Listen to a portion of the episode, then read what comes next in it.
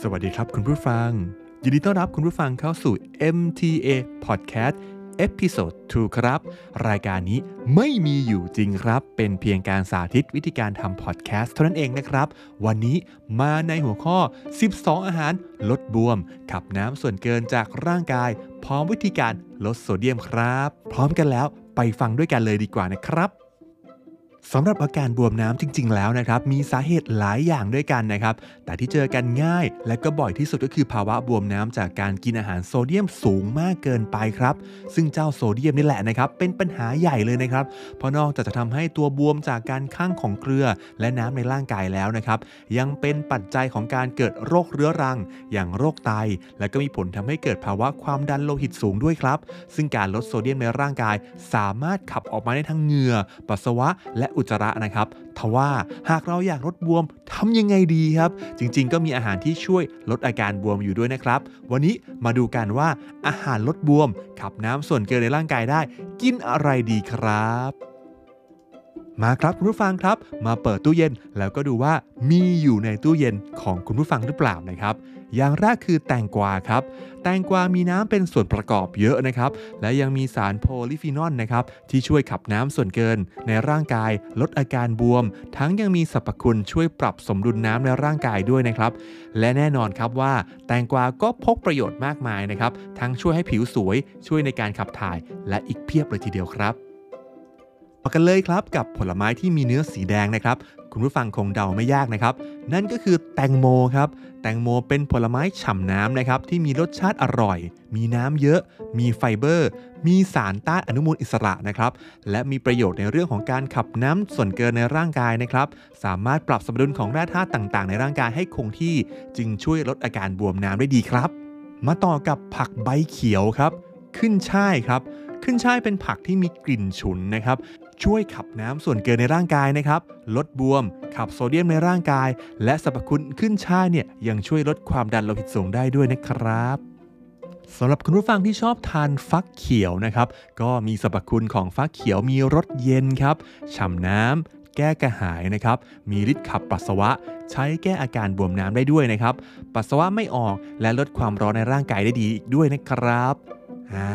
ยังไม่หมดครับคุณผู้ฟัง หน่อไม้ฝรั่งครับ หน่อไม้ฝรั่งเนี่ยมีกรดอะมิโนแอสพาราจีนนะครับ มีฤทธิ์ขับปัสสาวะ ขับน้ำส่วนเกิน และขับโซเดียมออกจากร่างกาย จัดเป็นอาหารลดบวมที่น่าสนใจนะครับ เพราะสรรพคุณของหน่อไม้ฝรั่งก็จัดว่าเด็ดอยู่ทีเดียวนะครับตามด้วยนะครับ ผลไม้ที่อยู่ตามบ้านเมืองของเรามานานนั่นคือกล้วยนะครับ กล้วยเป็นผลไม้ที่มีโพแทสเซียมสูงนะครับ ช่วยลดความดันโลหิตนะครับ ปรับสมดุลของน้ำนะครับของเหลว และอิเล็กโทรไลต์ของร่างกายนะครับ จะช่วยลดอาการบวมน้ำได้เป็นอย่างดีครับ ผลไม้สีส้มครับก็คือส้มนั่นเองนะครับ นอกจากส้มจะเป็นผลไม้ที่มีวิตามินซีสูงแล้วนะครับ ยังมีโพแทสเซียมค่อนข้างสูงด้วยนะครับ ช่วยปรับสมดุลของของเหลวในร่างกาย และลดอาการบวมน้ำได้ดีด้วยครับ ต่อมานะครับ ต่อกันด้วยกีวีครับกีวีเนี่ยมีเอนไซม์ช่วยย่อยอาหารนะครับลดอาการท้องอืดครับแล้วก็มีโพแทสเซียมสูงนะครับช่วยลดความดัน ควบคุมปริมาณของของเหลวภายในเซลล์ ลดอาการบวมน้ำได้เช่นกันครับอ่ายังไม่หมดครับคุณผู้ฟังครับ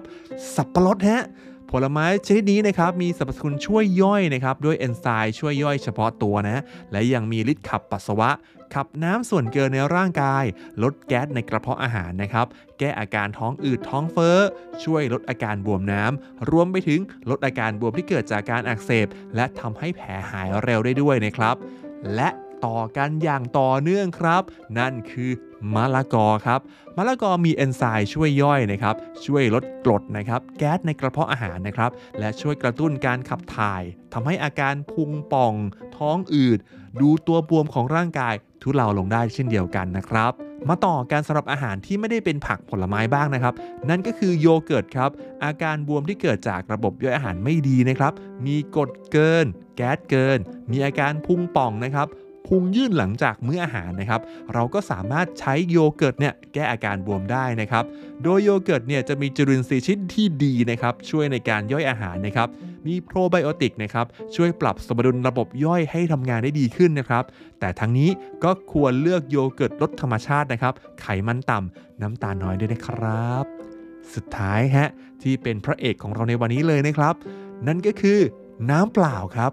น้ำเป็นส่วนประกอบที่สำคัญของร่างกาย และหากใครคิดว่าบวมน้ำอยู่แล้ว ไม่ควรดื่มน้ำไปเยอะ ขอให้คิดใหม่เลยนะครับ เพราะว่าการดื่มน้ำเนี่ยจะช่วยขับปัสสาวะนะครับ ช่วยในการขับถ่าย ระบายโซเดียมในร่างกายออกไปกับระบบขับถ่ายของเรานะครับ แล้วก็ยังช่วยปรับสมดุลแร่ธาตุต่างๆ ของของเหลวในเซลล์ร่างกายได้ดีอีกด้วยนะครับ ดังนั้นอย่าลืมนะครับ ดื่มน้ำให้ได้วันละ 8 แก้วครับ และนี่คือนะครับ ประโยชน์นะครับ และวิธีการของการลดโซเดียมนั่นเองนะครับ ก็ฝากไว้แล้วกันสำหรับ Episode นี้นะครับ